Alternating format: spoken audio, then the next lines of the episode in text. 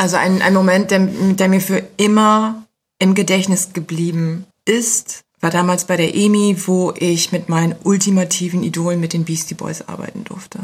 Es fehlt mir einfach an Innovation, es fehlt mir an disruptiven Denken, es fehlt mir an, an den Mut, über den Tellerrand hinauszuschauen, es fehlt mir daran, ein Wagnis einzugehen in etwas, was vielleicht noch nicht vorher geschehen ist. Dieses Beamtentum ist schon sehr stark manifestiert, nicht nur in, in den klassischen Beamtenbereichen, jetzt Stadt, Land, Bund, sondern auch in, äh, im Plattenlabel. Es reicht ja nicht nur gegen Rassismus zu sein, sondern im jetzigen Zeitalter müssten wir viel weiter sein in unserer Gesellschaft und eigentlich schon längst inklusiv leben.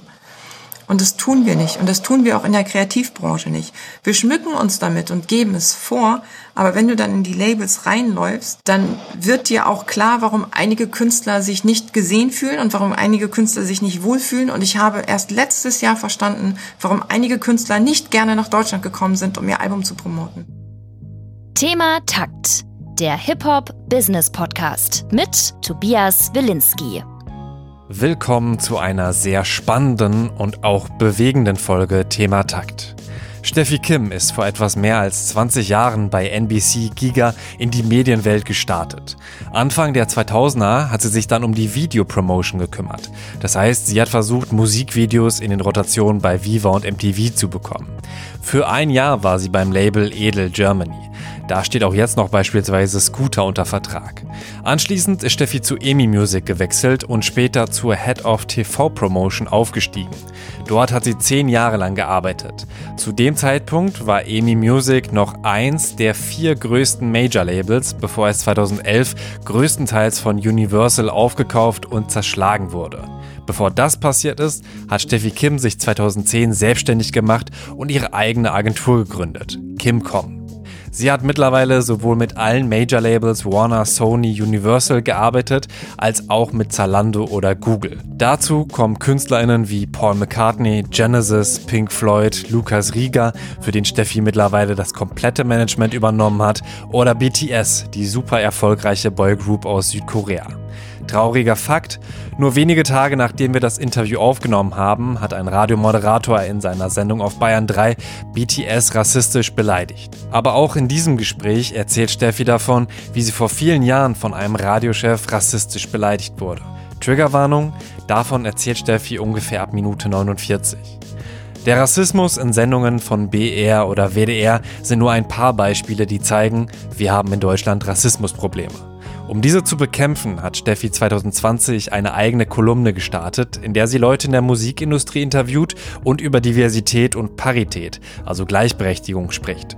Einer ihrer Interviewpartner war Aria Nejati von hiphop.de und mittlerweile Head of Hip-Hop bei Apple Music. Wir hatten so einen Termin für 15 oder 20 Minuten Talk und habe zweieinhalb Stunden einfach gefacetimed. Und zwischendurch hatte ich so das Gefühl, ey, Dicker, eigentlich muss sie jemand interviewen so und nicht mich. Die war unterwegs mit, keine Ahnung, Alter, den ganzen ersten Leuten, die irgendwie Hip-Hop gelebt haben in Deutschland, von wahrscheinlich Tony L. Äh, über Der Lange, von Too Strong bis Sammy Deluxe etc. Also die, war, die, die hat richtig Hip-Hop in den Adern. Das war ein Teil aus einer Sprachnachricht, in der ich Aria gefragt habe, welche Frauen in der Musikindustrie ich unbedingt interviewen muss. Ihr habt gehört, Steffi war schon viel im Hip-Hop unterwegs. Sie war außerdem mit No Remorse, MC René, DCS, STF oder der CMD Crew unterwegs.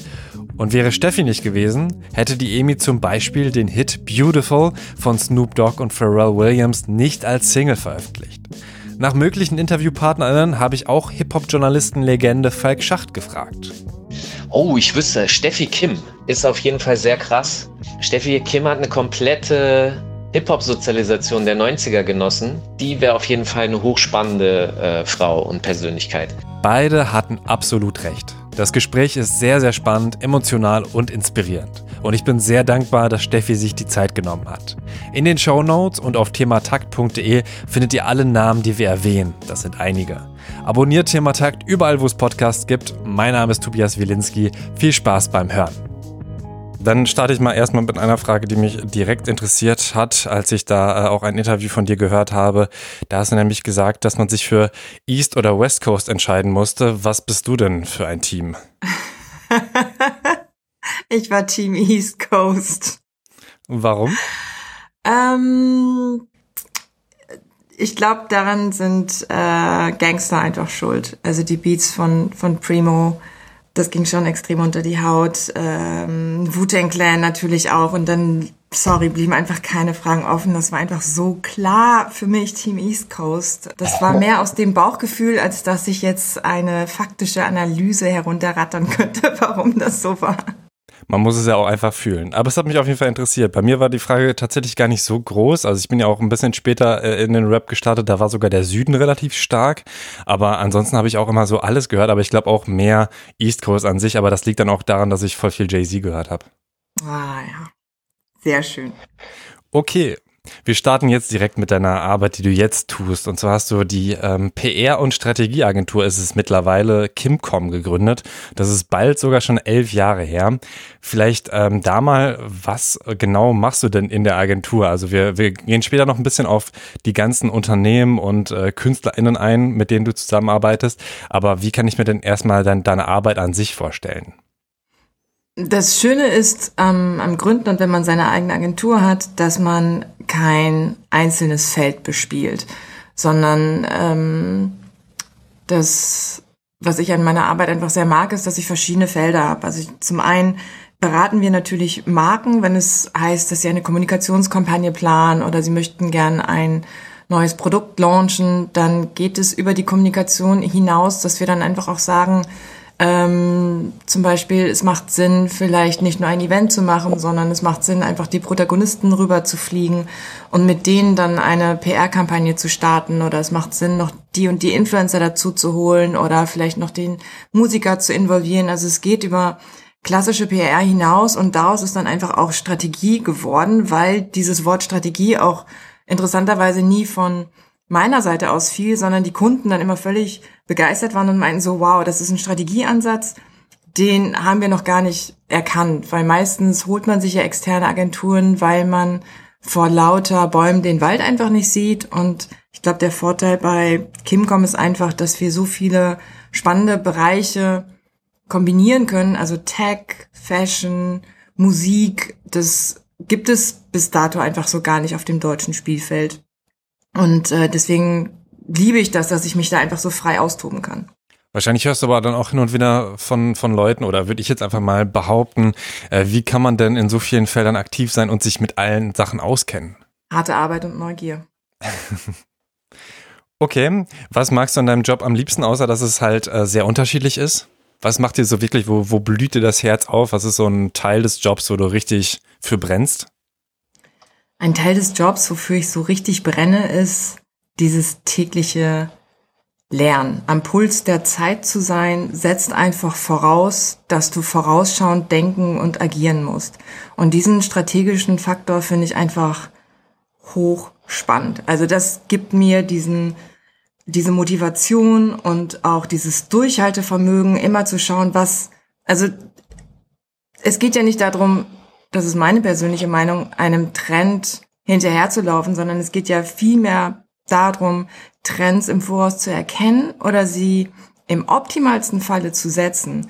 Das setzt so viel ähm, Intuition, Bauchgefühl kombiniert mit Knowledge voraus und immer wieder in diese spannenden Herausforderungen reinzufallen und dann auch auf neue Recherche zu gehen. Warum sind die Dinge so? Warum bewegt sich eine Gesellschaft in eine bestimmte Richtung? Warum äh, poppt jetzt gerade der Musikstil auf? Gibt es da Crossverbindungen? Und das ist das, was ich an meinem Job so liebe. Es ist nicht nur Musik, es ist auch eine große Menge Agentur, es ist auch eine große Menge gesellschaftspolitisch und ich bin ein kleiner Nerd. Also dieses, dieses äh, Tech-Business finde ich auch hochspannend und ich liebe das einfach, ähm, Zahlen mit Emotionen zu kombinieren. Ich glaube, das ist vielleicht so der größte Nenner in allen Bereichen. Vielleicht mal konkrete Beispiele. Also ähm, bleiben wir mal bei Tech und Business und gerne auch Musikindustrie. Hast du da äh, irgendwie ein Beispiel, wo du auch zum Beispiel ein bisschen Recherche betrieben hast, um dann auch einen Trend zu setzen oder so? Mm, also es gibt, es gibt ein Beispiel, das war der Launch von YouTube Music. Das ähm, kam relativ kurzfristig und dann hat sich herausgestellt, dass Leah Cohen der Head of YouTube Music ist. Und dann dachte ich nur so, wow. Und habe dann aber irgendwie festgestellt, dass es intern gar nicht so bekannt war, was für eine monumentale Rap-History dieser Mann mitbringt. Und das war dann so ein ähm, etwas unerwarteter Ansatz, den wir noch mit reingebracht haben, weil wir da einfach natürlich, klar, ich mit meiner großen Leidenschaft für Hip-Hop da aus dem Dreieck gesprungen bin, als ich diesen Namen gelesen habe.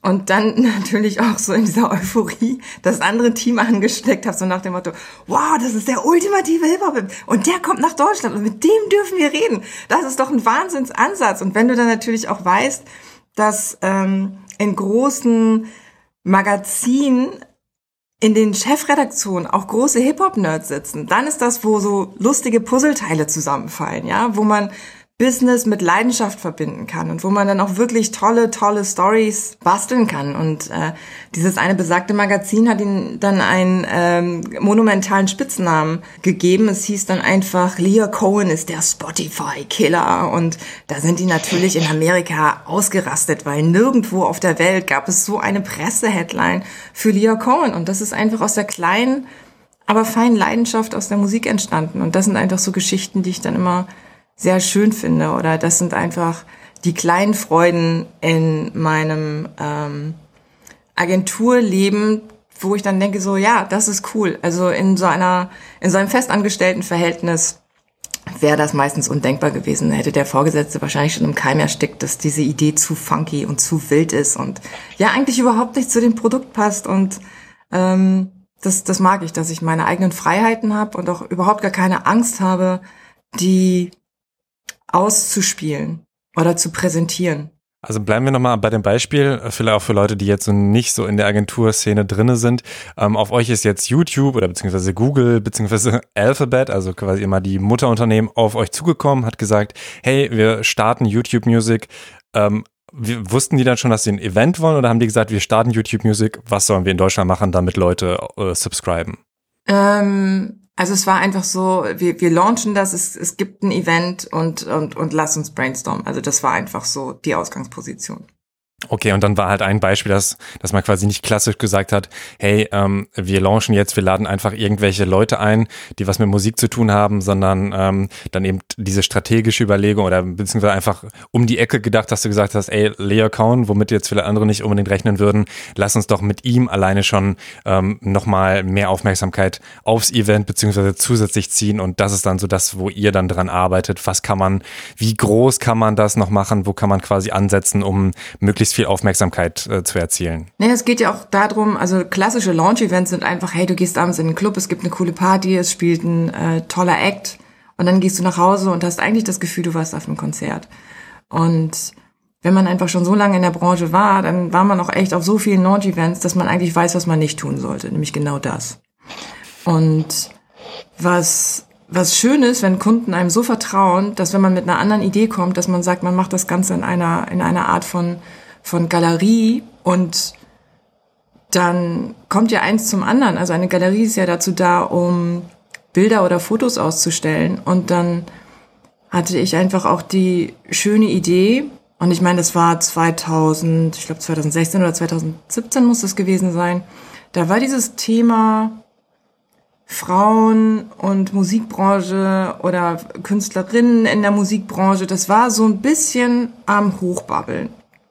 Und dann dachte ich, ist es doch eigentlich ein richtig schönes Zeichen, wenn, wenn man als Gast reinkommt, da erstmal in eine Fotogalerie zu kommen, direkt neben dem Empfang. Und da hatten wir Bilder von der Katja Ruge, einer großartigen Fotografin aus Hamburg, und haben da einfach wirklich ikonische Künstlerinnenporträts ausgehangen, also von MIA, von Björk. Das war der Gang zur Garderobe. Also du wurdest da einfach schon mal drauf gepiekst, dass es diese wahnsinnig tollen Künstlerinnen gibt.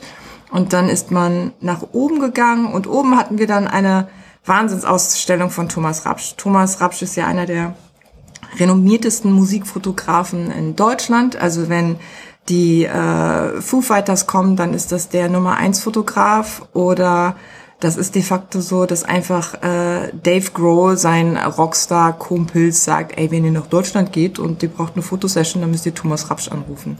Und dann haben wir oben wirklich diese ähm, doch etwas anderen Bilder von Thomas Rapsch ausgestellt, weil er es schafft, innerhalb von kürzester Zeit, die ihm auch, also manchmal stehen ihm ja nur Minuten zur Verfügung, aber dass er dann sehr besondere Schnappschüsse macht von Künstlern, die jetzt nicht den Künstler mit einem Mikrofon auf der Bühne vor einem total verschwitzten Publikum zeigen, sondern es sind eher so stille, besondere Momente, die er einfängt.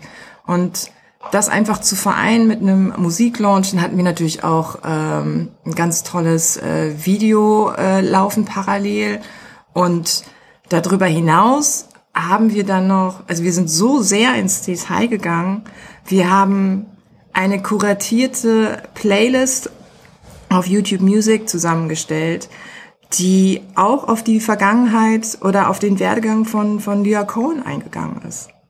Also wir haben zum Teil die Originalstücke gefunden und recherchiert, mit denen zum Beispiel die größten Nummern von Gangster entstanden sind oder von, äh, von Künstlern, die Leo betreut hat und haben damit eine musikalische Reise geschaffen bis ins Jetzt. Man kann natürlich diskutieren, oh, ist das nicht ultra nerdig, ja? Hört da denn, hören die Leute das überhaupt? Aber man darf ja nicht vergessen, das war ja ein Launch für die Musikindustrie. Und wenn die das nicht hören, wer soll es denn dann hören? Also das ist schon so die Extrameile, die wir gehen. Und das ist natürlich toll, wenn man einen Kunden hat, der dann einfach sagt, der sich auch dafür begeistert, wenn man einfach weiß, das ist zwar eine, eine technische Plattform, aber was man ja nicht vergessen darf, ist, dass ja Musik so viele Emotionen schafft, dass man da nicht nur auf Algorithmen und Zahlen achten sollte. Das ist meine persönliche Meinung. Ich gehe mal ein bisschen auf die, die KundInnen ein, die ihr da habt. Das äh, sind halt krasse Namen, äh, ob Steve Aoki, Paul Kalkbrenner, Lenny Kravitz, Billy Idol, dann wird's richtig legendär, auch Genesis, äh, ABBA, Pink Floyd und Queen. Und gestartet bist du ja, glaube ich, in der Agentur sogar mit Herbie Hancock und Yoko Ono. Also da hattest du dann halt schon echt einen guten, ordentlichen Start, um an die größeren Namen ranzukommen. Trotzdem fragt man sich ja, wie macht man das, ähm, dass man jetzt mit, mit diesen riesigen, also es kann ja kaum, ich sag mal, vor allem legendärer gehen. Wie hast du das ähm, so erlebt, deinen Weg an, äh, an diese KünstlerInnen? Harte Arbeit und Disziplin. Also man kann nicht sagen, dass das Glück ist, denn ich hatte da schon, glaube ich, schon zehn Jahre in der Industrie auf dem Buckel, als ich mich selbstständig gemacht habe. Und wenn man konstant durch gute Arbeit überzeugt und ein sehr großes Maß an Verlässlichkeit mitbringt und auch es schafft, in der recht wilden und kreativen Industrie, wo dann doch sehr viele Egos dominieren, die Bodenhaftung nicht zu verlieren, dann zahlt sich das aus, wenn man sich selbstständig macht. Das klingt jetzt wahnsinnig langweilig, aber das ist die ultimative Geheimformel. Naja, also natürlich ähm, nicht langweilig, aber die Leute können jetzt noch nicht direkt den, den Weg nachgehen, aber das ist, glaube ich, äh, ist, glaube ich, Standard. Aber vielleicht trotzdem nochmal so ein, so ein bisschen diese, also es wird ja doch äh, konkretere Punkte auch da gegeben haben, dass du wahrscheinlich die Leute gekannt hast, die mit den Leuten arbeiten und die dann auf dich zugegangen sind. Ne? Also dass du dich quasi auch dadurch du musst dir erstmal einen Namen machen und bist dann darüber ähm, empfohlen worden. Aber wahrscheinlich würde ich jetzt mal davon ausgehen, ähm, kannten dich die Leute, die dich da empfohlen haben, auch persönlich oder so. Oder wie, wie kann ich mir das vorstellen?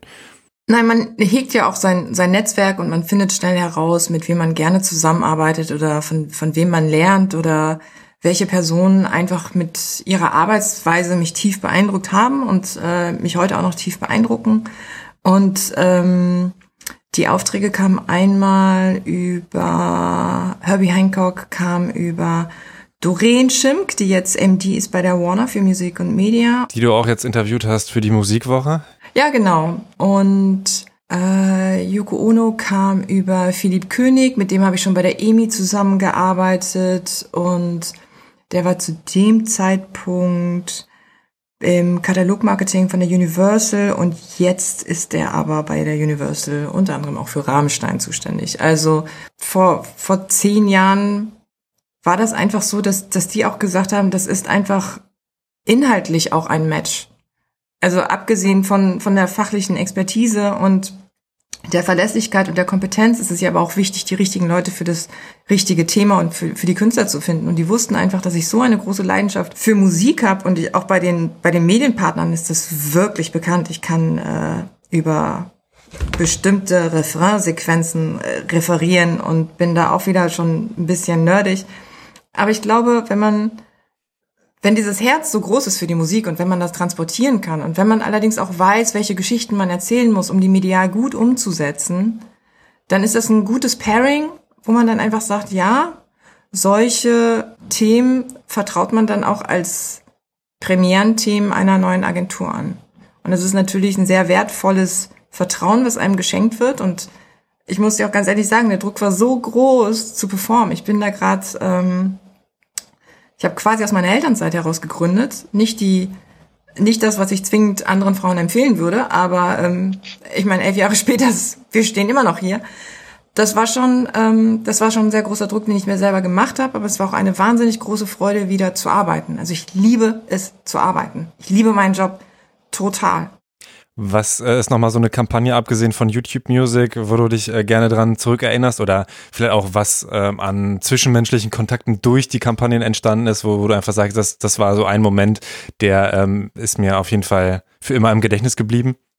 Also ein, ein Moment, der, der mir für immer im Gedächtnis geblieben ist, war damals bei der EMI, wo ich mit meinen ultimativen Idolen mit den Beastie Boys arbeiten durfte.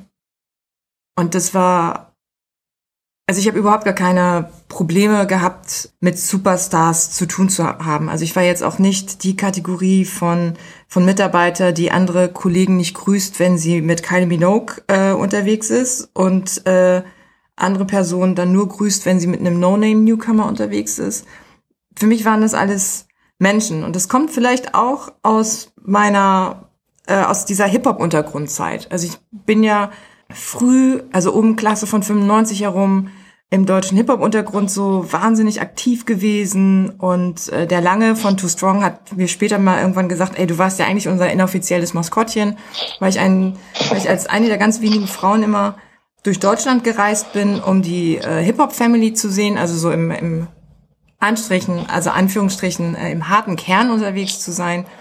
Und da habe ich dann einfach gemerkt, die Leute auf der Bühne sind hinten auch einfach nur Menschen, die was zu trinken brauchen und was zu essen brauchen. Und die tun das aus einer Überzeugung, weil sie nämlich an Hip-Hop glauben, weil sie an diese Kultur glauben, weil sie diese Kultur in Deutschland vorantreiben möchten und das mit ihren künstlerischen Fähigkeiten. Und genauso habe ich dann auch andere Mainstream-Künstler gesehen und mich dementsprechend also in Anführungsstrichen normal verhalten, weil das war die Hochphase der Industrie, wo auch Mitarbeiter mit Limousinen durch die Gegend gedüst sind. Ja, also darf man ja einfach auch nicht vergessen. Das ist jetzt nicht so, wo du mit dem Fahrrad fahren musst, sondern nein, auch die Mitarbeiter durften sich eine Limo rufen, um sich von A nach B zu bewegen. Das hat mit dem Ego von einigen Kollegen schon etwas gemacht, wo man sich gefragt hatte, hm, wer von euch beiden ist eigentlich der Künstler? So. Und bei den Beastie Boys war das etwas anderes. Also bei den Beastie Boys war das, war das wirklich, ich habe die Alben von denen gehört in meinem Kinderzimmer. Ich fand es mutig, was die gemacht haben. Ich fand einfach den Schwenk von Punk zu Hip-Hop auch völlig, ähm, völlig irre und abwegig. Das war ja zu der Zeit noch nicht so üblich, dass du so einen Crossover schaffst. Was vielleicht auch sehr unterschätzt wird bei den Beastie Boys ist, das war ein Gesamtpaket. Das war nicht nur die Musik, das war das Logo, das war das Merch, das war die Bühnenshow. Ähm, die haben für jedes Album ein ganzheitliches Konzept entwickelt. Wenn man da Recherche betreibt, das haben sehr wenige Künstler gemacht. Und es war etwas, wovor ich sehr große Achtung hatte. Und natürlich äh, alter Ego äh, Nathaniel Hornblower mit den sensationellen Videoclip-Ideen von den Beastie Boys. Und dann mit den Künstlern und auch mit ihrem Team ein paar Tage unterwegs sein zu dürfen, ist etwas, was ich einfach, also wofür ich für ewig dankbar sein werde, dass ich diesen Weg eingeschlagen habe. Einfach nur für diese Tage, die ich mit denen verleben durfte und auch festgestellt habe, wie toll die sind. Ähm, es gibt manchmal Künstler, die du großartig findest oder wo du dein, dein Kinderzimmer mit äh, Postern von denen übersät hast und dann triffst du die und stellst fest, du hast echt deine Jugendzeit vergeudet. Bei den Beastie Boys war einfach klar, die sind noch toller als ich mir das vorgestellt habe. Und das ist einfach, ja, dafür sind einfach gar keine Worte zu finden, weil mich das so, so tief beeindruckt und so tief berührt hat, wie die als Team funktionieren, wie die mit ihrer Band umgehen, wie viel Spaß die haben, wie irre lustig die sind und wie höflich die sind. Also es ist ja dieses tolle Beastie Boys Buch äh, erschienen von denen und äh, es gab ja auch die Beastie Boys Documentary Aber eigentlich müssten die Leute, die mit denen zusammengearbeitet haben, erzählen, was diese Band ausgemacht hat. Da können sich so viele Künstler ähm, von inspirieren lassen, was diese Band auch wirklich an Musical Heritage in dieser Welt hinterlassen hat. Hast du einen äh, Lieblingssong von äh, Beastie Boys? Nee. das, das ist, das schwankt auch. Ich kann auch immer nur sagen, diese, diese Reise von den unterschiedlichen Alben, manche Alben könnten ja unterschiedlicher gar nicht sein. Ähm, das ist einfach spannend gewesen. Okay, ich würde jetzt nochmal auf äh, die Gegenwart eingehen und da ähm, hast du ja eben auch selbst ein Team ähm, gebildet und zwar ähm, um Lukas Rieger. Also du hast ja, glaube ich, schon vorher auch bei Paul Kalkbrenner einen Teil des Managements übernommen, so wie ich das äh, verstanden habe. Auch gerade irgendwie TV-Management ähm, und jetzt aber quasi das Komplette. Oder ähm, war das schon vorher so, dass ihr auch äh, KünstlerInnen komplett gemanagt habt? Ähm Nein, also es ist etwas, wo ich schon regelmäßig gefragt wurde, ob ich nicht Lust hätte, ähm, Künstlerinnen zu managen. Ähm, bei Paul Kalkbrenner war das so, dass ich am Anfang nur für die PR von Paul zuständig war in Deutschland und irgendwann kam dann ein lustiger Anruf vom Manager, der meinte so, ach übrigens, ich habe äh, ich habe mit äh, Rob Stringer gesprochen, äh, internationales Marketing läuft jetzt über deinen Tisch. Und ähm, somit hat man dann plötzlich eine, eine andere Verantwortung für einen Künstler, die in der strategischen Arbeitsausführung interessanterweise für mich nichts Neues war. Also ich, ich hatte jetzt irgendwie keine Angst, das, das zu handeln, weil wenn man weiß, wie PR funktioniert, wie Plattenfirmen international funktionieren, dann ist das kleine Einmaleins, mach als Künstler so viel wie möglich selber und verlass dich bitte nicht auf deine Plattenfirma. Du musst alles aus dem eigenen Guss machen. Und wenn du auch eine To-Do-Liste schreibst und auch eine Not-To-Do-Liste, sei dir zu 300 Prozent sicher, dass diese Listen verwechselt werden.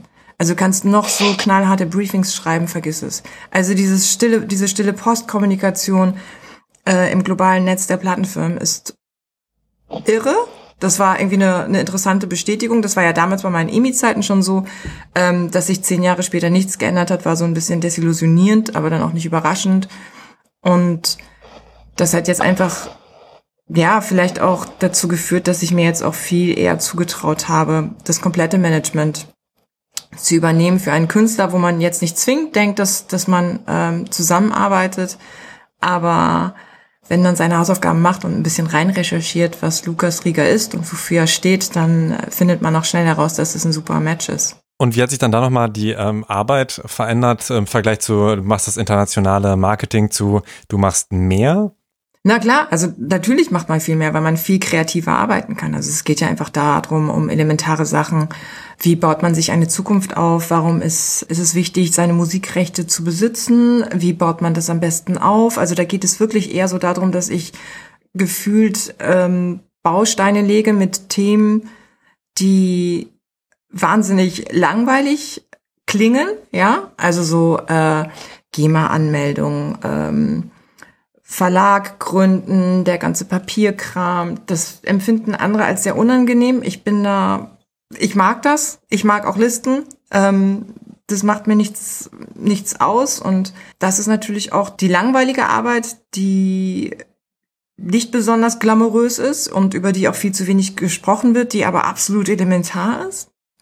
Und sich da auch kreativ einfach mit Lukas auszutoben, ist toll. Der ist einfach auch gerade schon ja seit ein paar Monaten in Los Angeles und arbeitet dort mit krassen Produzenten zusammen. Und es ist natürlich auch echt schön zu sehen, wie deutsche Künstler in Los Angeles wahrgenommen werden. Und zwar durchweg positiv. Versus wie werden nationale Künstler in Deutschland wahrgenommen, die Englisch singen, nicht so positiv wie in LA und das sind einfach interessante Learnings. Und es macht natürlich auch Spaß, sich da bestätigt zu fühlen, wenn man dann ins Ausland geht und dort dann einfach so die Props bekommt, die man dann hier zu Lande nicht bekommt. Ähm, ist es vergleichbar mit Rap auf Englisch? Also das war ja sehr, sehr lange auf jeden Fall so ein No-Go. Ich glaube, beim, beim Deutschen ist es ein bisschen was anderes, auch gerade irgendwie was Kommerzielles, aber ähm, ich erinnere mich halt nur an einen Rap-Teil, der dann noch irgendwie relativ lange als Deutschsprachiger auf Englisch gerappt hat. Ähm, wie nimmst du das in der Pop-Industrie wahr? Schwieriges Thema. Also letzten Endes sollte man in der Sprache sich ausdrücken, die man, die man fühlt. Und ich finde es ganz wichtig, dass man als Künstler auch diese Eigenverantwortung hat, dass man das dann auch durchzieht und dann sich keine Schablone aufdrücken lässt. Also wenn jemand sagt, ey, ich finde, das klingt besser, wenn du auf Deutsch singst und du fühlst es nicht, es ist ganz simpel, dann mach's nicht. Ich habe nur das Gefühl, dass viele Künstler so unsicher sind oder den Mut nicht haben oder auch, naja, Managements dann einfach zu sehr am Rockzipfel des Labels hängen und viel eher Botschafter des Labels sind, anstatt Botschafter des Künstlers zu sein, dass man sagt so, oh nee, also das Label meinte, ich finde, es ist immer viel wichtiger zu, zu sehen und zu spüren, was der Künstler meint. Weil es ist seine Kunst und er hält sein Gesicht dahin und er ähm, performt ja auch die Kunst. Aber das ist meine persönliche Meinung. Du meinst auch, dass Lukas eben alles selbst macht. Also für Leute, die Lukas jetzt nicht so kennen, er ist relativ groß und durch äh, Voice of Germany Kids sogar, glaube ich, bekannt geworden und hat auch mittlerweile schon drei Alben draußen, die alle äh, Top Ten gechartet sind. Und äh, genau, du bist ja eigentlich auch relativ spät dann jetzt im Managementprozess dabei. Sagst aber auch, dass du von Lukas gelernt hast. Was hast du denn zum Beispiel von ihm gelernt? Also wenn man bedenkt, dass Lukas jetzt 21 ist und ähm, ich habe ihn kennengelernt, da war er 16 mit seinem ersten Album, was Independent war diese Disziplin, die ein 16-Jähriger an den Tag legen kann, fünf Stunden lang in der Mönckebergstraße bei Saturn Autogrammstunden zu sehen und vor sich wirklich, also ich saß neben dem, also fünf Stunden lang sind Mädels vor dem zusammengebrochen und haben geheult und haben sich gefreut. Also Jungs waren natürlich auch dabei und er hat den ersten Fan so behandelt wie den letzten Fan.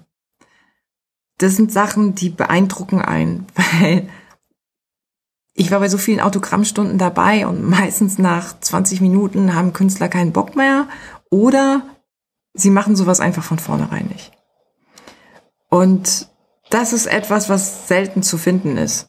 Und natürlich redet kein Künstler darüber, dass er keinen Bock hat, Autogrammstunden zu geben. Schadet ja auch, ne? Verstehe ich auch. Aber wenn jemand wirklich sagt, ich will das und ich mache das und ich ziehe das bis zum bitteren Ende durch und macht das mit so einer Eloquenz, in so jungen Jahren, dann ist das etwas, wo ich denke so, wow, der zieht sein Ding durch. Ihm ist so oft davon abgeraten worden, auf Englisch weiterzumachen.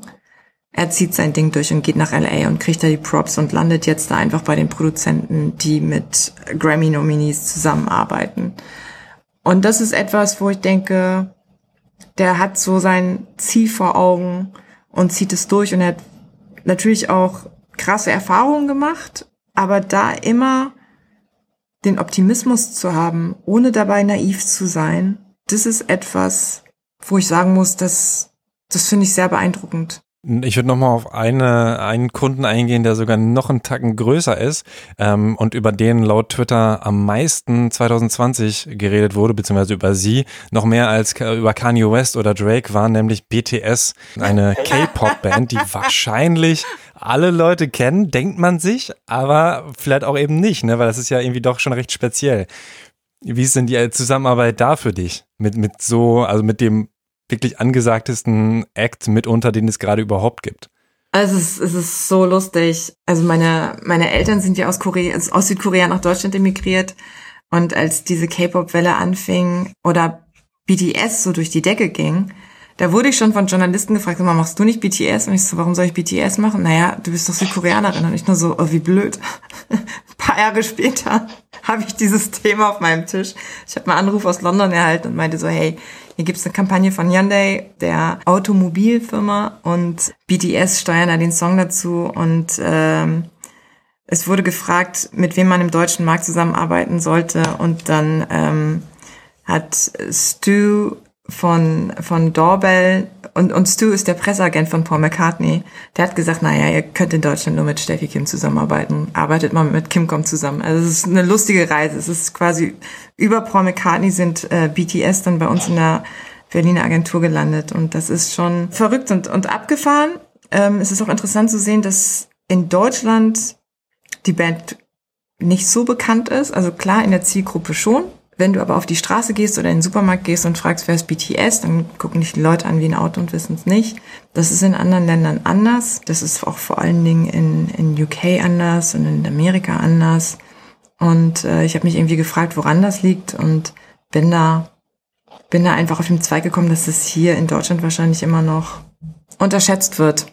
Obwohl es diesen massiven Erfolg wird. Aber der ist einfach auch nicht so lange hier durchtransportiert worden, weil BTS ja erst seit kurzem ihren Deal mit einem Major-Label eingegangen sind, der die dann auch hier auf dem deutschen Markt bearbeitet und BTS waren vorher independent. Also Deutschland war für die auch ein weißer Fleck auf der Karte. Die haben hier keine Interviews gegeben und nichts und deswegen sind die hier auch nicht so, so super riesig wie jetzt in Amerika, ja.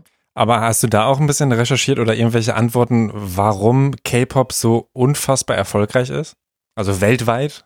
Weil es ist ja nicht nur BTS. Ich weiß noch, wie ich irgendwann mal, das war glaube ich 2017, also schon relativ lange her, da ähm, war ich mal in der Nähe von der Mercedes-Benz Arena und da waren auch schon Stunden vor dem Konzert ähm, Leute für einen Künstler, auch aus Korea, ich weiß nicht mehr, wie er hieß. Ah, das kann gut sein. Ja, G-Dragon ja, ist, ist ja, hat ja, ein einziges Konzert hier in Deutschland gegeben. Oder es war, glaube ich, sogar Europa, weil ich kenne den Tourmanager, der, der, der mit ihm unterwegs war. Und da sind Leute mit Private Jets zu seinem Konzert geflogen. Und G-Dragon ist ja auch eine der wenigen asiatischen Gesichter gewesen, die in Paris in der ersten Reihe in der Front Row von Gucci und Yves Saint Laurent saßen. Ja, da hat hier überhaupt gar keiner gewusst, was da einfach vor sich geht und, und wer das ist. Auch Steve Aoki hat ja natürlich schon früh ähm, eine Single gemacht mit Monster X, die durch die Decke gegangen sind, was hier ja auch gar nicht ankommt. Also die K-Pop-Stars, die haben einfach ihre Kollabos mit Snoop Dogg, mit Missy Elliott. Das kommt nur hier alles gar nicht, gar nicht an.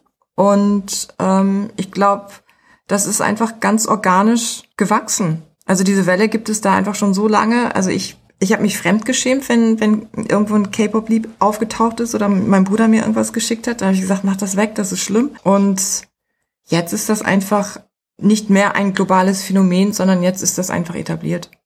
Und ich glaube, die nutzen ja auch recht gut einfach Social Media. Ne? Also was früher vielleicht bei den Backstreet Boys auch schon existierte, einfach so Hardcore-Fans, die haben aber halt nicht also die konnten vielleicht so Fanbriefe schreiben, mit Plakaten irgendwo sein, aber mittlerweile ist es dann ja auch irgendwie krass, das habe ich auch schon bei Fritz manchmal gesehen, ähm, dass wir irgendeinen Song eben im Radio gespielt hatten. Ich kannte die damals noch gar nicht.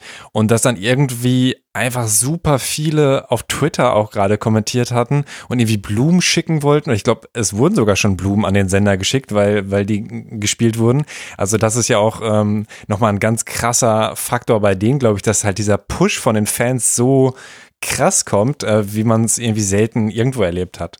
Ja, ein schönes Beispiel ist ja auch im äh, US-Wahlkampf die Situation gewesen, wo Trump sich plötzlich vor so einer fast leeren Halle befunden hat und was die deutschen Medien nicht so berichtet haben, ist einfach, dass da die K-Pop-Fans dahinter standen. Die haben diese Tickets aufgekauft von dieser Rallye. Die haben global dazu aufgerufen, äh, da die Tickets wegzukaufen, um Trump in diese peinliche Situation zu bringen, dass er da vor halbleeren Rängen steht. Und so war es ja auch. Und das finde ich eigentlich ganz cool, dass die Kids von heute so einen schönen Mindset haben und sich da einfach global vernetzen. Und äh, viele sind ja immer noch so auf dem Trichter, oh ja, äh, Social Media und Kinder und man muss das beschränken und man muss schon aufpassen. Aber man darf auch nicht vergessen, was für positive Potenziale da drin stecken.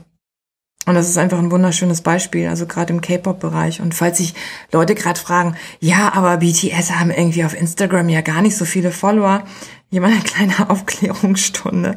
Ich habe ähm, vor drei Wochen äh, mit äh, einem Manager in Japan telefoniert und habe ihn da einfach über Social Media ausgefragt, weil mir natürlich auch aufgefallen ist, dass BTS irgendwie auf Instagram jetzt nicht besonders viele Follower haben dafür, dass sie so riesig sind.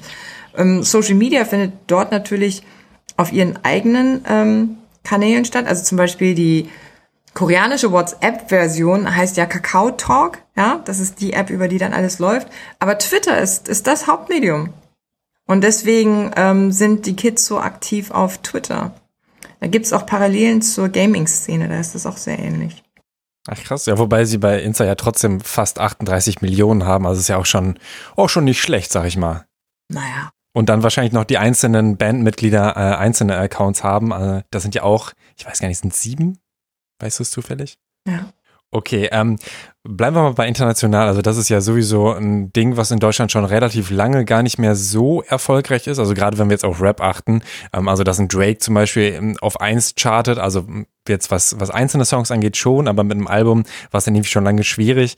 Aber du hast auch im Vorgespräch gesagt, dass du gerade von und in den USA super viel gelernt hast und zum Beispiel eben mit dem Manager von Gangster Peter Moxie schon gequatscht hast oder Patrick Moxie. Patrick Moxie, deswegen habe ich da bei Google nichts gefunden. Ähm, und äh, Shaka Zulu, der früher bei Ludacris ähm, der Manager war und mittlerweile eben auch für Spotify, glaube ich, arbeitet. Was hast du denn aus diesen Gesprächen mitgenommen? Ähm, ich habe als erstes äh, Shaka Zulu kennengelernt. Damals, der war mit, mit Chingy hier. Da hatten wir irgendwie eine Sendung in, in München. Und man darf ja einfach nicht vergessen, das war um 2000, um die 2000er rum, ja da war die Musikbranche und die Musikindustrie alles andere als bunt. Also ähm, ich glaube, bei der EMI mit 400 Mitarbeitern haben vielleicht fünf POCs gearbeitet.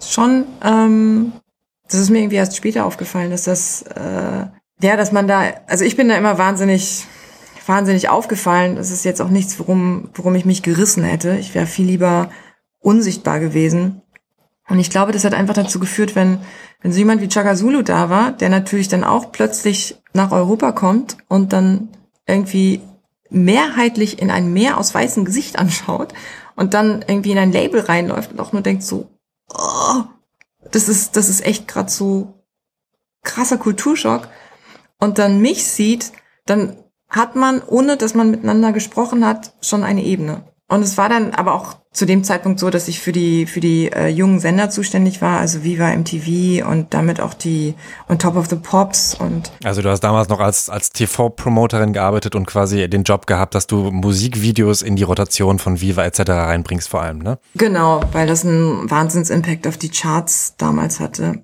und ähm, und die Kombination, dass ähm, Chaka und ich dann in München auf der Maximilianstraße unterwegs waren in einer, in einer Limo, weil der hatte einen Break und er wollte seiner Familie was Besonderes aus Europa mitbringen. Und dann habe ich gesagt, ey, lass uns in die Maximilianstraße fahren. Was uns da an puren Rassismus äh, entgegengeschlagen ist, dass das ist der Wahnsinn, weil Chaka sah so aus, wie Chaka halt aussieht, ja. Und wir sind in manche Läden nicht reingelassen worden. Ähm, wir waren, wir waren erst bei den klassischen Designern, wo du dann einfach äh, was für deine Familie mitjobst und ich habe dann immer übersetzt und, hab, da sprachen die zum Teil auch gar kein Englisch in den Läden bei bei bei Louis Vuitton, bei Gucci. Das muss man, kann man sich heute auch gar nicht mehr vorstellen. Und ähm, habe dann einfach gesagt, naja, wir sind auf der Suche nach super limitierten Sachen, die es einfach in Amerika nicht gibt. Dann wirst du erstmal von oben bis unten beäugt. Und dann ähm, ist Chaka die ganze Zeit total ruhig geblieben, wahnsinnig höflich geblieben. Ich war, ich war echt davor, richtig sauer zu werden. Er meinte nur so, hey, chill, it's okay. Und dann hat er einfach mit seiner Platinum American Express bezahlt. Und das war dann der Zeitpunkt, wo die plötzlich freundlich wurden. Beim Abschluss des Einkaufes. Ähm, so ging das dann weiter. Und was mich wirklich an ihm beeindruckt hat, war einfach diese Ruhe und dann auch in einem gewissen Maße diese Professionalität, die er an den Tag gelegt hat. Und, und dann haben wir so darüber gesprochen, er meinte so, naja, das ist im Job ganz wichtig, weil Leute wie du und ich, uns wird alles angekreidet. Uns wird alles sofort angekreidet. Also müssten wir doppelt so vorsichtig sein. Und ich habe mich ein bisschen erschrocken, weil das sind eigentlich die Worte von meinen Eltern gewesen. Dass sie plötzlich aus dem Mund von so einem super coolen Manager kommen, hätte ich echt am allerwenigsten erwartet in meinem Leben. Aber ähm, dem war einfach so. Und das habe ich einfach von, von Chaka einfach gelernt. Über den Dingen drüber zu stehen mit einer Kontenance und mit einer Ruhe.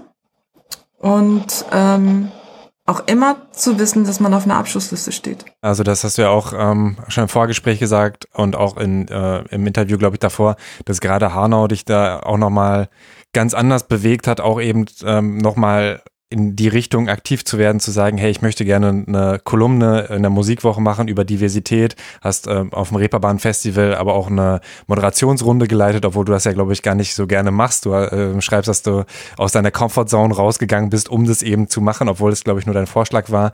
Ähm, aber vielleicht auch da nochmal, wie erlebst du die Gegenwart gerade Rassismus, Diversität in der Musikindustrie? Ich habe mich erst nach Hanau damit beschäftigt und ähm, habe einfach also Hanau auch insbesondere, weil drei Monate davor war ja der Mord an ähm, Walter Lübcke geschehen, wo ich mir dachte, so huch, jetzt trifft's auch die aus den eigenen Reihen, das ist neu, das hat ja die Politik auch nochmal ganz anders aufgerüttelt. Und dann kriegst du natürlich auch sehr viel mit, was in Berlin abgeht, was in Berlin in Neukölln abgeht mit der Polizei, dass die Generalstaatsanwaltschaft sich da die Ermittlungen rangezogen hat, weil die Polizei da die ganze Zeit nicht vorangekommen ist und der Verdacht einfach sehr nahe liegt, dass die Polizisten da ähm, auch bewusst ihrem Job nicht nachgegangen sind. Und irgendwann fängst du dich an zu fragen, also ich bin 44, ich bin hier geboren, ich habe einen deutschen Pass, ich habe hier Abitur gemacht, ich zahle hier Steuern, ich bezeichne Deutschland als mein Zuhause. Ich habe auch kein anderes Zuhause. Ich war noch nie in Südkorea. Das ist mein Leben hier. Und nach Hanau festzustellen, dass es Menschen gibt, deren Hass so groß ist, dass es reicht, dass ich aus dem Haus gehe und dann erschossen werde, weil ich so aussehe, wie ich aussehe, das macht plötzlich was mit dir. Erst recht, wenn du auch, ähm, also ich habe ein zwölfjähriges Kind und ein Kind ist ja immer so die Achillesferse im Leben eines Erwachsenen. Da kommen andere Fragen auf. Und ich habe einfach festgestellt, ich war sehr lange sehr damit beschäftigt, mich einzublenden und unsichtbar zu sein, um nicht aufzufallen. Was schwierig ist, wenn du als einzige Asiatin in einem sehr monochromatischen Unternehmen arbeitest, aber du versuchst halt wirklich nicht aufzufallen. Du versuchst halt keinen Scheiß zu machen, nicht aufzumucken, sondern ähm, über zu performen, aber auch nicht zu sehr über zu performen, damit die anderen nicht neidisch werden. Aber man, man ist schon sehr damit beschäftigt, sich einzublenden und nicht aufzufallen. Und dann passieren solche Dinge immer und immer und immer und immer wieder. Ähm, Hoyerswerda war 91, das ist 30 Jahre her. Was hat sich denn seit, seitdem geändert? Also die rechtsterroristischen Anschläge finden in immer kürzeren Intervallen statt. Das ist einfach ein Fakt. Fühlt jetzt nicht gerade dazu, dass ich mich hier, mich hier mega wohlfühle. Und dann fragst du dich einfach, wie sieht's denn eigentlich in der Musikindustrie aus? Und dann fiel bei mir der Groschen, oh krass, ich war ja echt eine der ganz, ganz wenigen POCs in der Musikindustrie. Nach außen hin sieht das immer so bunt aus. Also wenn du dir die Charts ansiehst, dann denkst du nur so, oh wow, die Musikbranche ist so bunt und sie ist so toll. Und dann fängst du aber mal an, hinter den Kulissen zu schauen und stellst fest, hm, also allein im Punkto Parität sind wir da noch nicht so weit. Ja, es gibt bisher noch keinen einzigen weiblichen CEO. In puncto inklusiven Leben, ja. Es reicht ja nicht nur gegen Rassismus zu sein, sondern im jetzigen Zeitalter müssten wir viel weiter sein in unserer Gesellschaft und eigentlich schon längst inklusiv leben. Und das tun wir nicht. Und das tun wir auch in der Kreativbranche nicht. Wir schmücken uns damit und geben es vor. Aber wenn du dann in die Labels reinläufst, dann wird dir auch klar, warum einige Künstler sich nicht gesehen fühlen und warum einige Künstler sich nicht wohlfühlen. Und ich habe erst letztes Jahr verstanden, warum einige Künstler nicht gerne nach Deutschland gekommen sind, um ihr Album zu promoten. Und dieser Groschen ist bei mir erst letztes Jahr gefallen. Ich denke ja gerne nach und äh, habe das eigentlich immer so alles so für mich behalten oder mich nur meinen Vertrauten anvertraut, um da auch immer zu gucken, ah, habe ich nicht zu sehr irgendwie die, den POC-Filter drauf, was ich eigentlich immer tun, ich versuche zu vermeiden. Bin schon immer sehr bemüht, alles objektiv aus einer Vogelperspektive zu betrachten, weil man aus der Perspektive dann die besseren Lösungsansätze finden kann. Aber es war ein Punkt, wo ich dachte, es, es reicht. Und wieso hat noch kein anderer den Move gemacht, um darüber zu sprechen? Also ich meine, wir müssen uns einfach vorstellen, was 2020 passiert ist. Black Lives Matter ist passiert und das Musikmagazin hat, hat es nicht auf dem, auf dem Schirm. Äh, das Reeperbahn Festival hatte nichts auf der Agenda und sagt aber von sich, es ist das wichtigste europäische B2B-Festival für die Musikwirtschaft. Wie kann das denn sein? Wie kann das denn sein, dass niemand in dem Planungsgremium auf dieses Thema stößt? Und diese Antwort habe ich auch schnell gefunden, weil diese Planungsgremien ähnlich wie die Chefredaktion in Deutschland, zu über 94 Prozent monochromatisch besetzt sind. Da sitzt niemand mit einem Migrationshintergrund, der sagt, hey, das ist ein Thema, das könnte viele andere Menschen berühren, weil mittlerweile leben 25 Prozent der Deutschen mit Migrationshintergrund hier. Und es sind nicht die Menschen mit Migrationshintergrund, sondern wir sind es. Wir sind Deutsche. Ich bin Deutsche. Und ich mag das, Deutsche zu sein. Ich, ich bin dankbar dafür, dass man hier frei reden kann, dass es hier eine Demokratie gibt, dass meine Stimme zählt, dass ich wählen gehen darf. Das ist mein Zuhause. Aber ich muss das jetzt mitgestalten. Und das war der Anlass, warum ich dann einfach auch wirklich in die unbequeme Situation gegangen bin. Man muss schon mutig sein, um da mal anzurufen und zu sagen, so Leute, äh, ich finde, da fehlt was, können wir da was machen?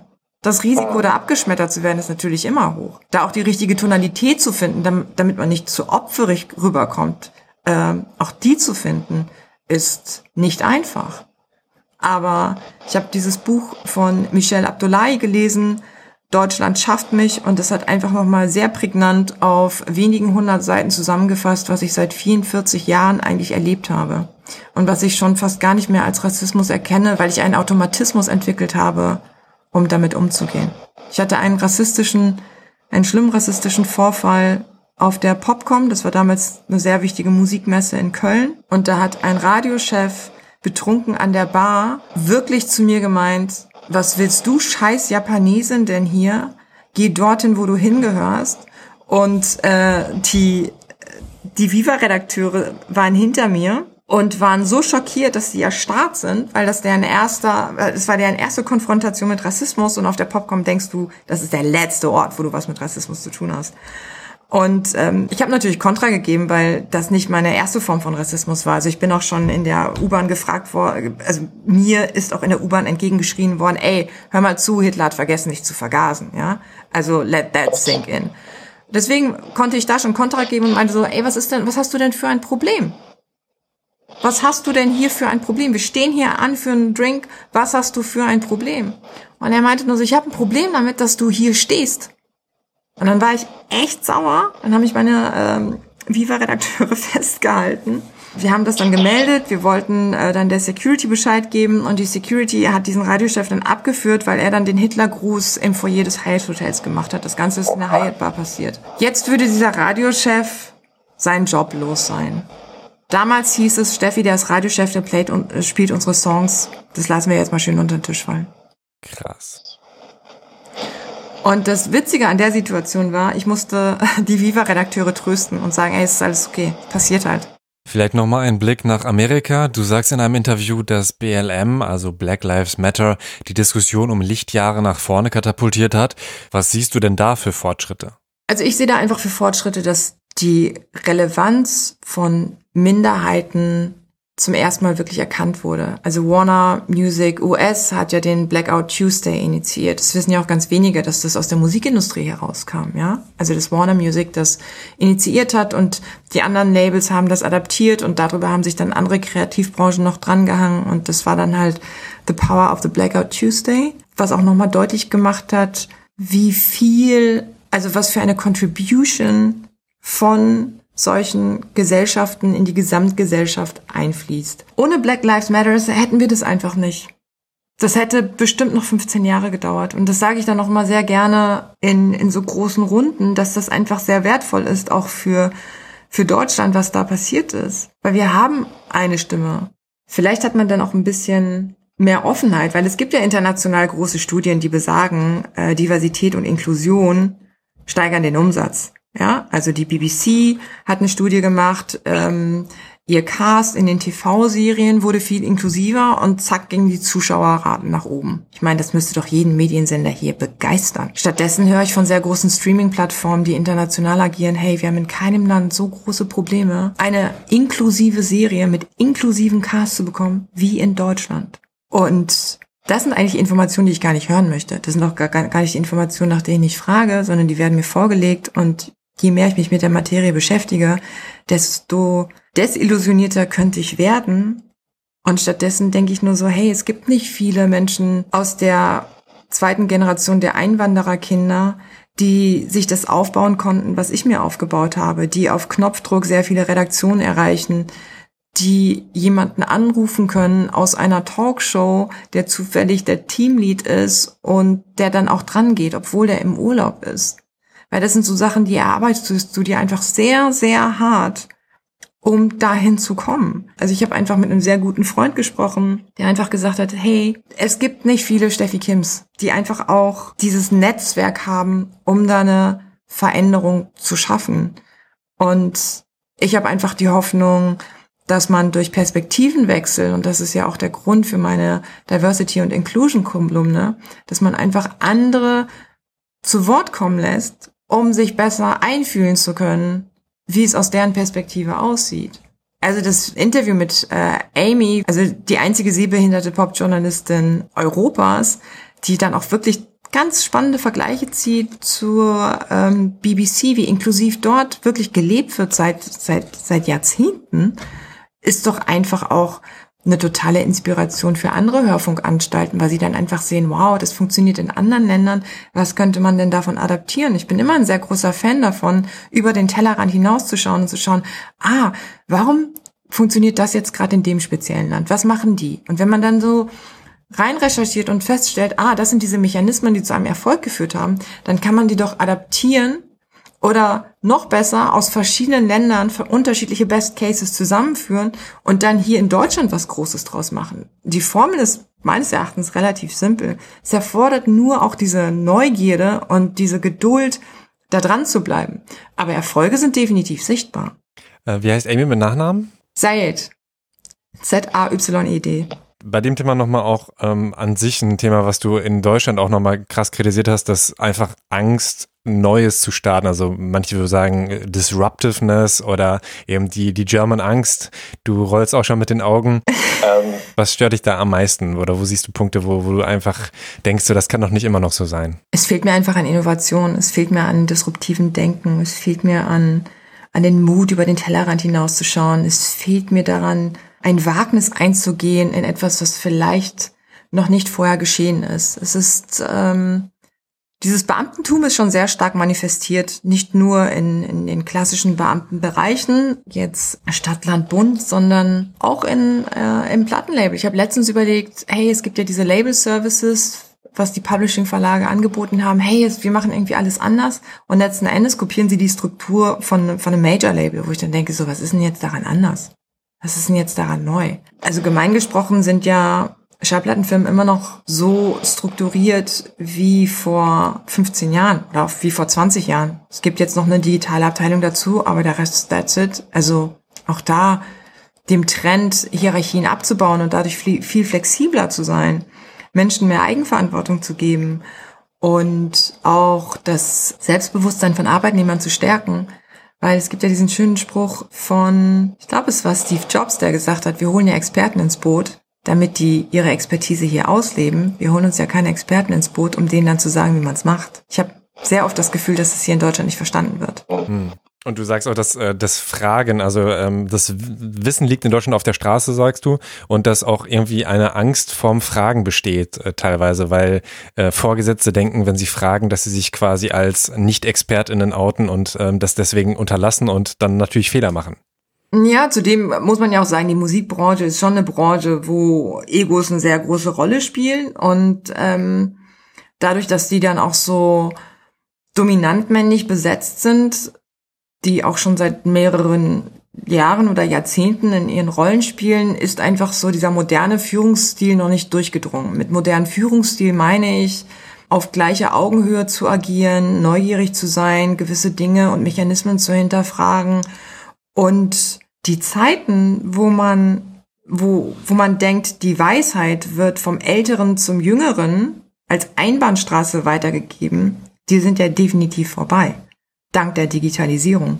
Die Weisheit hat ja jetzt zwei Strömungen, sowohl von den Älteren zu den Jüngeren als auch von den Jüngeren zu den Älteren.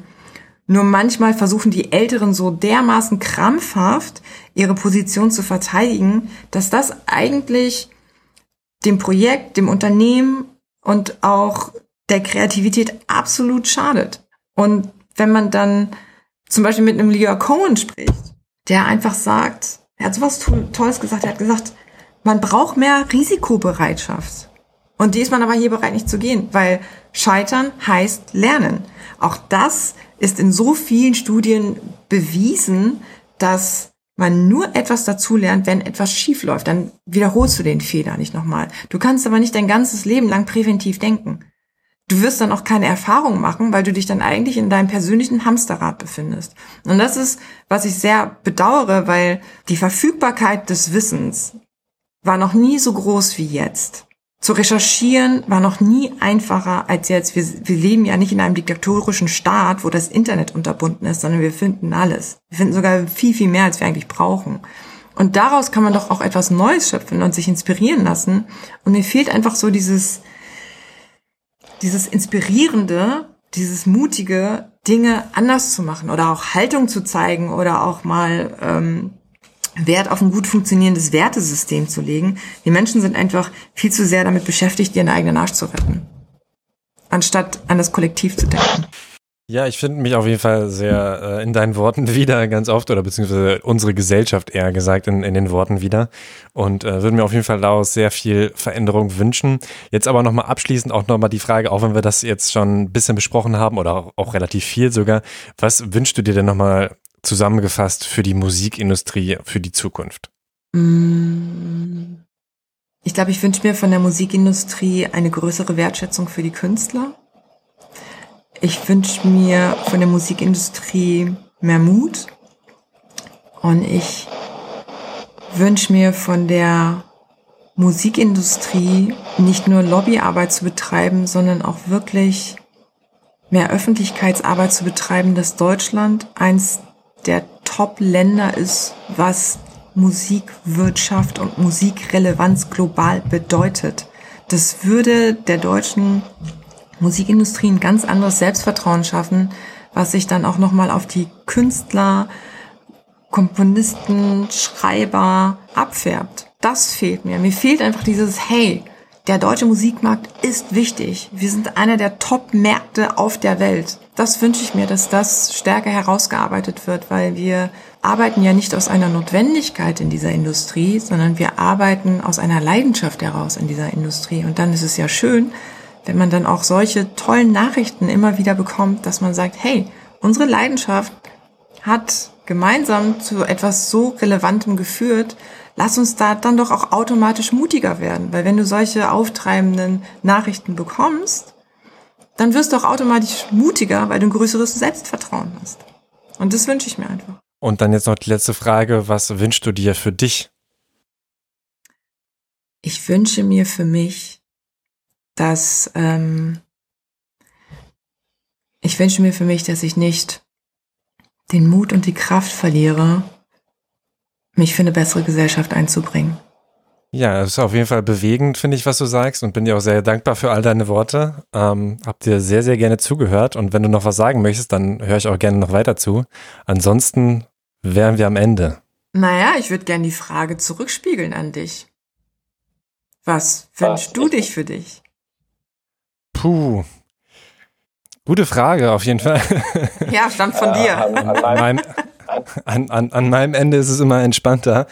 Äh, boah, ist sehr schwer zu sagen. Ähm, auch gerade in diesen jetzigen Zeiten äh, ist es ja im Prinzip die Frage nach dem Sinn des Lebens. Und die stelle ich mir natürlich regelmäßig, so wie wahrscheinlich die meisten Menschen. Ich glaube an die Sache äh, Thema Takt, glaube ich, aus ähnlichen Gründen wie du. Ähm, bei mir ist der Diversitätsfokus nicht so krass, aber auch da. Also ich habe ja tatsächlich Aria, Nejati und Falk Schacht gefragt, hey, äh, ich möchte unbedingt auch Frauen interviewen. Ähm, welche sollte ich unbedingt interviewen? Und beide meinten ja, äh, interview Steffi Kim. Aber mir geht's ja mit meinem Podcast auch darum, ähm, quasi MusikerInnen so ein bisschen in die Industrie zu helfen, dass sie irgendwie Fehler vermeiden. Aber ich weiß auch, dass das natürlich einen begrenzten Sinn hat. So, also es ist natürlich schön, mit dem, was ich mache. Aber ich frage mich natürlich trotzdem immer, ob das, ähm, ob das das Sinnvollste ist, was ich mit meinem Leben machen kann. Ähm, auch mit, mit allen Jobs, die ich tue. Ähm, aber auch da ist natürlich, wie du schon vorher gesagt hast, so dieses Ding, man möchte einfach überleben, man möchte seinen Arsch retten so ein bisschen. Ich bin in den Medien drinne, ich verdiene hier gerade Geld. Ich frage mich aber trotzdem manchmal, wäre es nicht klüger, im Krankenhaus zu arbeiten gerade oder so. Insofern ist die Frage, was wünsche ich mir für mich selbst kann ich noch gar nicht beantworten, weil ich gerade, glaube ich, immer noch sehr viele Fragen habe, auch ob das alles so richtig ist, wie es jetzt gerade gehe, weißt du? Also um, um da noch etwas hinzuzufügen, ich glaube, wenn du es schaffst, mit deinem Podcast Künstler zu erreichen und die dann davor bewahrst, schlechte Entscheidungen zu treffen, weil sie aus deinem Podcast gelernt haben, dann ist es das schon definitiv wert gewesen. Und zu der Frage, machen unsere Jobs Sinn, weil wir retten keine Leben. Und ich komme aus einer Familie, meine Mutter ist Krankenschwester, mein Bruder ist Hauptkommissar. Beide retten Leben. Und dann habe ich mich natürlich auch oft hinterfragt, na, was mache ich denn? Und ich habe dann einfach für, für mich einfach gesagt, naja, wenn ich einfach geholfen habe, dass irgendwo im Fernsehen ein Lied läuft oder im Radio ein Lied läuft, wo dann der Zuhörer für sich entscheidet, dass dieser Song einem Kraft gibt in der dunklen Phase oder dass dieser Song einfach zu seiner Hymne wird für ihn, dann habe ich da auch einen minimalen Beitrag zugeleistet. Weil Musik oder Songs in der Form mir auch durch wahnsinnig schwere Zeiten geholfen haben. Und das ist dann vielleicht auch, naja, wir können zwar keine Re Leben retten, aber wir können schon dafür sorgen, dass Lieblingssongs Menschen erreichen oder dass Künstler weise Entscheidungen treffen, was ihre Managements oder ihre Verlagsrechte oder ihre Vermarktung anbelangt, dank deines Podcasts. Ja, auf jeden Fall. Also ich, ich sehe auch gerade in der Industrie da ähm, da super, super, super viel Potenzial und hoffe halt, dass, dass ähm, ich da auch irgendwie verändern kann, definitiv. Das ist auf jeden Fall natürlich auch eine Motivation ähm, voll. Und ich stelle mir, ich sehe jetzt auch nicht, dass es unsinnig ist, auf gar keinen Fall. Aber äh, natürlich ist da schon diese Relationfrage manchmal eine, eine recht große. Also dann wäre ich jetzt auch durch mit diesem durchaus philosophischen Ende. Übrigens bist du, glaube ich, die äh, Gästin, die äh, so nah an meinem Heimatort wie keine andere war. Ich habe das erst in einem Interview gehört und mich auch gefreut. Weißt du, wo ich geboren bin? Jetzt bin ich sehr neugierig. Aalen. Nein, wirklich. Das ist ja wirklich ein Steinwurf von Beckum entfernt. Das sind zwölf Kilometer. Das ist auf jeden Fall sehr, sehr nah. Wahnsinn. Das ist ja eine schöne Überraschung zum Schluss. ne? Habe ich nur extra bis zum Ende aufgehoben, damit du da nicht irgendwie gelenkt wirst durch äh, Lokalpatriotismus. Ah, vielen Dank. Auch hier politisch korrekt, dass ich dann unvoreingenommen bin. So ist es. ja, ähm, vielen, vielen Dank für das Interview, für all deine Worte. Gern geschehen. Mich hat dieses Gespräch auf jeden Fall sehr inspiriert und motiviert. Steffi ist die erste Person, die ich für Thema Takt interviewt habe, ohne dass ich sie jemals vorher oder beim Gespräch getroffen habe. Wir haben das Interview nämlich über Microsoft Teams geführt, deswegen ist die Audioqualität auch etwas schlechter. Aber obwohl ich Steffi noch nie getroffen habe, hat sie mich zutiefst beeindruckt. Alleine wie klar sie über Probleme spricht, ihre Meinung vertritt und an Lösungen arbeitet. Da können wir uns alle Steffi zum Vorbild nehmen, finde ich. Wir müssen alle aktiv gegen Rassismus und für Gleichberechtigung und Diversität einstehen. Lest die Kolumne, die Steffi Kim für die Musikwoche schreibt, hört ihr Interview im Podcast Raketerei und folgt ihr auch auf Instagram. Verlinke ich alles in den Show Notes und auf thematakt.de. Da findet ihr auch alle anderen Folgen. Ich freue mich, wenn ihr mich unterstützt auf thematakt.de slash spenden. Vielen Dank an Philipp, der mich jetzt mit 6 Euro im Monat per Patreon supportet folgt auch at thematakt und abonniert den Newsletter unter thematakt.de slash newsletter. Und damit ihr die nächste Folge, in der ich mit Sierra Kidd über das Musikbusiness rede, nicht verpasst, abonniert Thematakt auf Spotify, Apple Podcast und überall, wo es sonst noch Podcasts gibt. Die nächste Folge erscheint entweder kommenden Dienstag oder am Dienstag in zwei Wochen. Ich bin Tobias Wielinski, vielen Dank fürs Zuhören und bis bald. Thema Takt der Hip-Hop Business Podcast mit Tobias Wilinski. Thank you.